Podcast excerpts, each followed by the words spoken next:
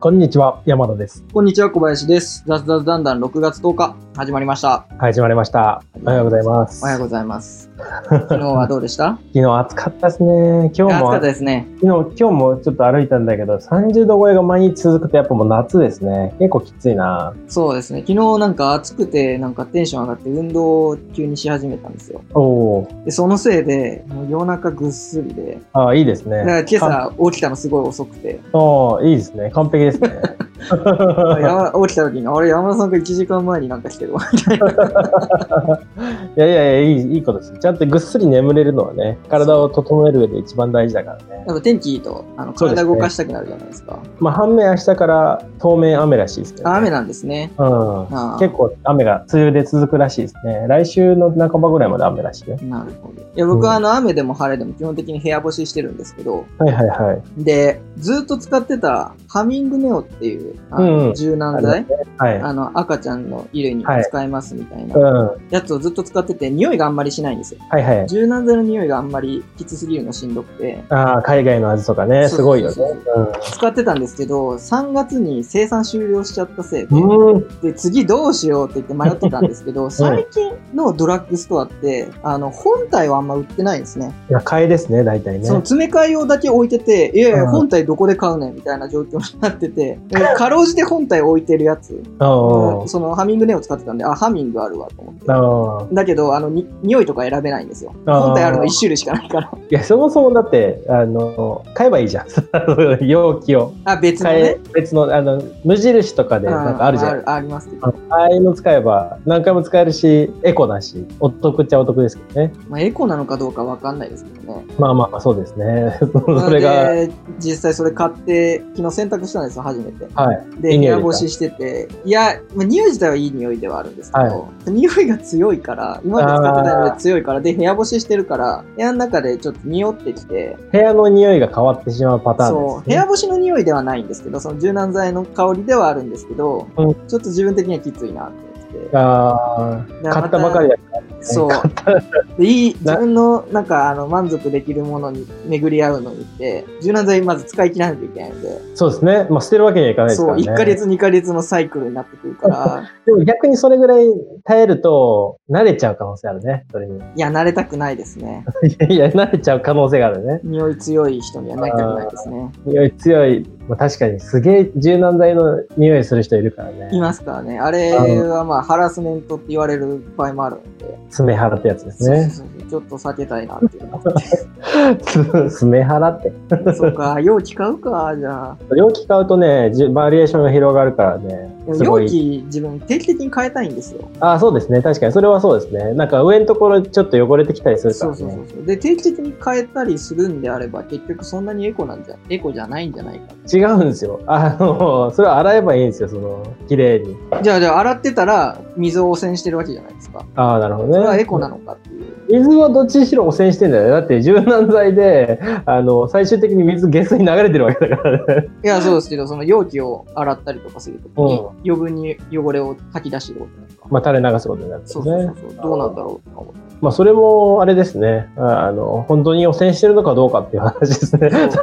なんか、すべてを疑うみたいな感じになってきたね。なんか最近俺、あの、あれを読んでるんですよ、本。あのオーディブル。小林くんに紹介してもらったオーディブルでやっああ、フルネスってやつを改めて、まあ、文字文字面で読んでたんだけど長くて途中であの あの飽きちゃったわけじゃないけど あのストップしてるやつがあってオーディブルあったからオーディブルの使ってはい。聞いてたらやっぱ耳から入ってくる方がなんかあのなんだろうい入ってくる入ってくるというかあの記憶に残りやすいから、うんえー言いたいんですけどそれは基本的にあのあなたが認識してる事実は本当にそれが事実なんですかみたいな。ああそれはあの数値に基づいた事実に基づいた事実なんですか事実に基づいた事実何を言ってんのか全然わかんないですけど。ファクトに基づいた真実なんですかとうんいう話なんですよねだからそれを聞いてればあこれって本当は実はこうなんだみたいなのがいっぱいあって、うん今の話とかも汚染されてる本当に汚染ってされてるんですか綺麗なんじゃないみたい な話とか東京のなんか下水処理って世界はいトップレベルだから、すごい東京湾って綺麗になってるらしいんですよねそういうファクトフルネス関係ないけどうん。なんかあの東京湾さんのなんか、あの、サイトとかで、どんどん、まあ、年々綺麗になってるらしいんですよね。なんかど、めっちゃ汚いイメージあるじゃないですか、東京湾って。そうですね。でもなんか、あの、それこそ50年前とか比べてう、ん。だめかちゃめちゃ綺麗になってるらしいですね。なんか、うふ魚が戻ってきてるらしいよ、なんか、東京湾。らでも、それのよくわからないところは、うん。そう、湾は綺麗になってるかもしれないですけど、下水の量が増えれば増えるほど、その、ろ過したり、浄化したりするのに、物を使うわけじゃないですか。そうですね。だから、まあ、あの、陸地が汚くなってるからそうそうそうそうそう。それはそうだと思います。だから結局は出さないようにしなきゃいけないとは思うんですよね。あー根本的にね。根本的には。そう。そうですでね。詰め替え用とかってもったいないなと思うのが、あの、詰め替えのあのパックの中に若干残ったりするわけじゃないで ペラペラのやつの中にね。すか。そうそうそうそうう。で、そういうのも結局破棄することになるでしょんそうですね。とかって思うとどうなのかなみたいな。まあまあ、どっちが汚いかって話じゃないですよね。そのプラスチックの容器自体が汚そう。染するのか。あともっとなんかリーズナブルにしてほしいですね、詰め替え用って。そうだね。あんま変わんないからね。あんま変わらないい。ですよ。なんなら、あの、ボトルで買った方が、たまに安売りとかで安かったりするからね。そう、そうなんですよ。う。うん。その辺をね、もっとなんか、バリュー的に買いやすくしてくれればいいのになとは思うんですけど。うん。そうなんですよ。まあまあまあまあまあ、今日の本題にそろそろそろそろ行きましょう行か。きましょうかね。私が期待してた問題ですね、これ は。今日あの日比谷線の虎ノ門ヒルズ駅って何ぞや っていうことで、今来ましたね。期待してたよ。これどんな答えが返ってくるのかっていうのをね、自分でしわざわざわざ自分で調べずに待ってたよ。いやでもね、今朝あの、ちょっと寝坊したんで調べ不足ではあるんですけど、いやいいいいですよ。まあ分かってる範囲で話すと、もともと、まあ、都市計画として、特定都市再生緊急整備計画とか、うん。国際競争拠点都市整備計画とかなんかそういうのが、まあ、あったりして、国だったり、東京都だったりが都市を開発していかなきゃいけないね、みたいな計画を立てていたみたいなんですよね。はいはい。で、その中に虎ノ門のあのエリアも入っていて、で、それがあの、環状2号線ってわかります山田。ちょっと通信途切れたんでもう一回再開なんですけど、山田さん、はい環状2号線ってわかります、環状2号線についてさっきあの説明してたんだけ ど、いもう一回説明してもらっていいですかたあれですよね、あの、横浜の方に繋がってるやつですよね、環状2号線って。あれ、横も繋がってましたっけ環状2わか号んないで線す。僕知らなくかったんですけど、で、パッと調べた感じからすると、あの、まあうん外苑の辺て、うんあたりを沿ってて、で、まあ、虎ノ門とかも通って、えっ、と、右下港の方に、勝ち時とかそっちの方に行ってるもの、やつみたいなんですよね。あ違うやつかな、環状2号線。俺が思ってるやつ、違うやつの可能性あるな。あ環状2あ、あえー、号あ、そうですね、違うやつですね。違いますでした。違うやつですね。まああ、ーいいです。まあいいで。す。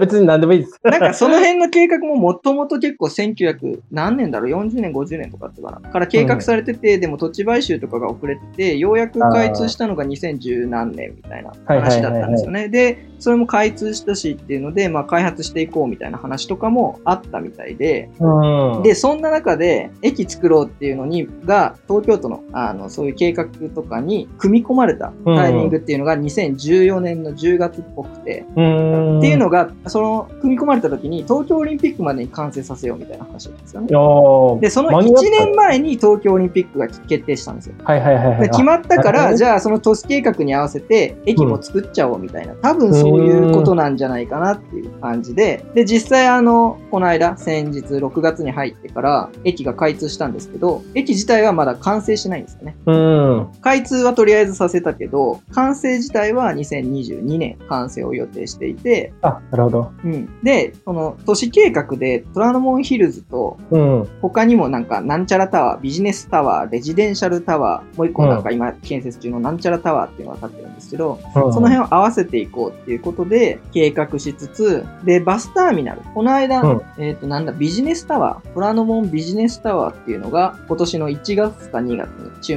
工したんですけど、そこの1階にバスターミナルが入ってるんですよね。ああ、なるほどね。入ってて、で、環状2号線を使えると。はいはいはい。で、えーっと、そこのバスターミナルから、あの、オリンピックの各地、国立競技場とかうんあ、ーそっちの辺と便利かだバスで行けるようにしようみたいな計画だったみたいなんですよね。はいはいはい。で、あそのバス自体も、その、まあ、2020のオリンピックに合わせて、とりあえず再開はするけど、正式に運行開始するのは2023年だったかな、うんを予定してるみたいで、今暫定でやろうっていう状態だったのが、コロナの影響でその暫定運営もまだ始まってない状態らしいですね。ああ、なるほどね。無人のバスターミナルがいっぱいああ、そういうことですあるといね。うことで。か今ちょっと話聞きながら思い出したのが、はいそういえば環状2号線ってあの虎ノ門ヒルズの下通ってるやつ。。そうそううそうそう、それですそ。うですよね、うんいやあれすごい苦い思い出があって なん前で職前職あの新宿の辺で働いて新宿じゃない新橋の辺で働いてたんですけど、はい。その時よく行った居酒屋がし環状2号線のあの影響により立ち退きになっちゃって潰れちゃったんですよね。 ラー結マ。構気に入ってたんですけどその横にあったあの安い美味しい寿司屋もあったんですけど、そこも潰れちゃってあらあらそういうのがちょっとねあの記憶に残ってますね関係ないけど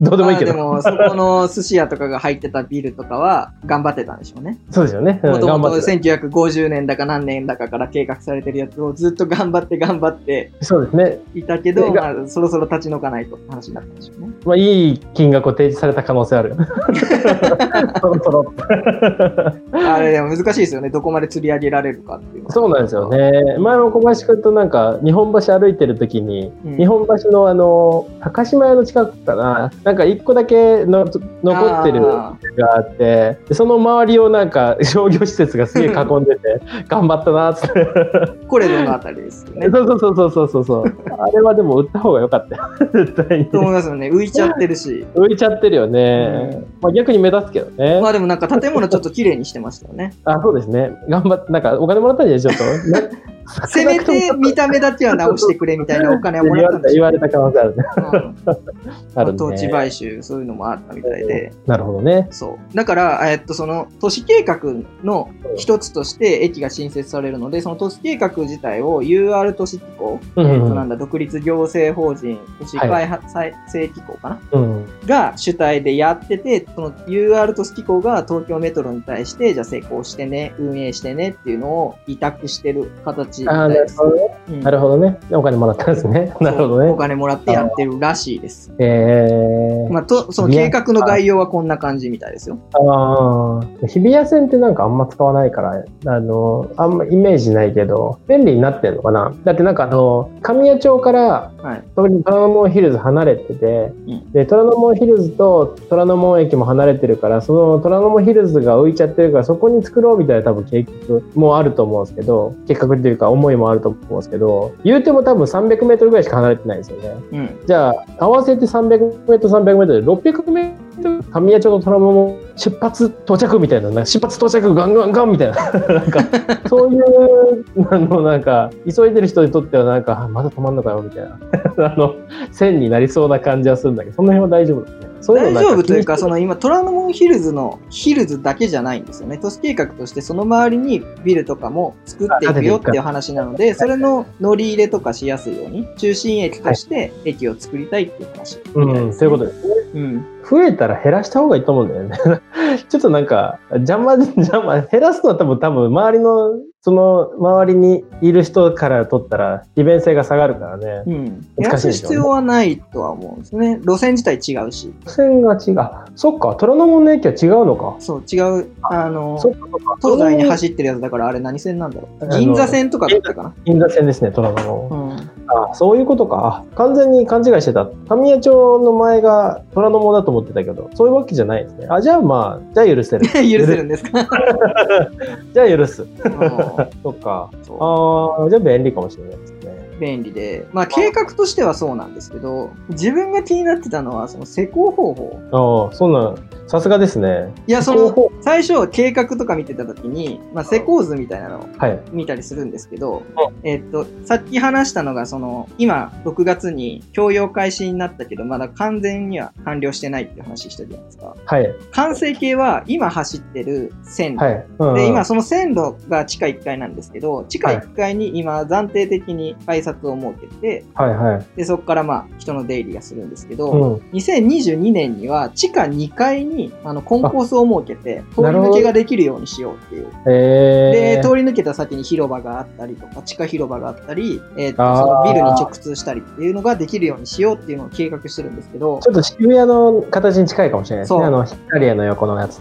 ただあん地な下感じですね2階って、今、線路走ってると ころの下に作ろうっていう、え、どうやって作るのみたいな感じで。確かに結構不安定ですよね。 なんなら、ね、壁、壁というか、床そんな厚厚く作るっていうことなのかな。いや、だかわら、えっと、今ある床んない、うん。に対して、下から支えてあげなきゃいけないんですよね。補強するってことですね。補強する。うだかん。ですらよ、ね。杭をそこから下にさらにガーッと打ち込んで、支持基盤まで打ち込んで、そこから杭をその、あの、まあ、ジャッキアップして、うん。あの、ちゃんとした高さ、設計してる高さのところに合わせたら、もうその時点、その段階で固定できるように杭を固定しなきゃいけなくて、うんジャッキじゃなくて。めっちゃコストかかるやっていかなきゃゃいいけないから、けない。うんその大変なんですよね。いきなり真下にはさ入れれないじゃないですか、杭を。大変そう。うん、そうですよね。まず端っこからやっていかなきゃいけない。あでー端っこやるにしても、そこを掘り進めるためには、その外側をしっかり土留めで止めとかなきゃいけないとか。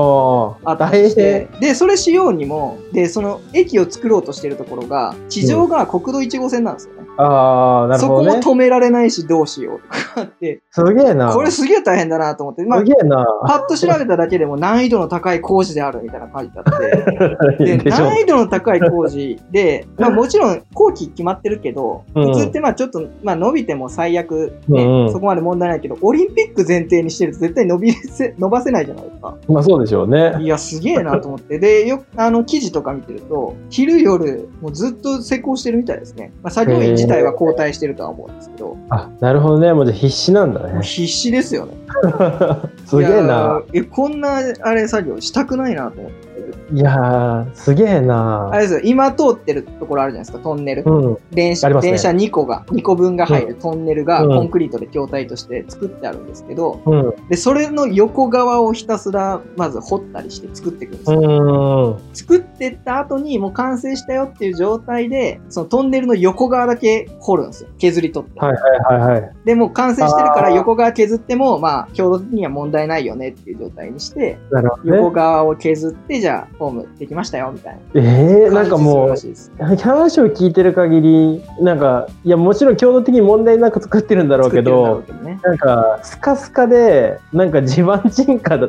じゃないけど、上から崩れてきそうなそイう。メージあるな。まあまあ、渋谷のやつとかはより複複雑な構造になってるから、うんあれで崩れないから多分崩れないんだろうなとは思うけど、いや、すげえなそうなんですよ。地盤というか土台というか、その辺がしっかり作られてるんでしょうね、そういう意味だと。うんうん、だから、かなり杭打ってるでしょうね。杭打ってるし、でしょうね杭自体ももしかしたら、なんか薬剤で、はいはいはい。杭というか、その、そのこの地盤自体も薬剤で固めたりとかもしてんのかなとか思いつつ、すげえなそのボーリングデータとかまで見てないんで、なんとも言えないんですけど、ちょっとそ想像を絶する大変さだし、なんかもうちょっとあの計画うまくできなかったのかな。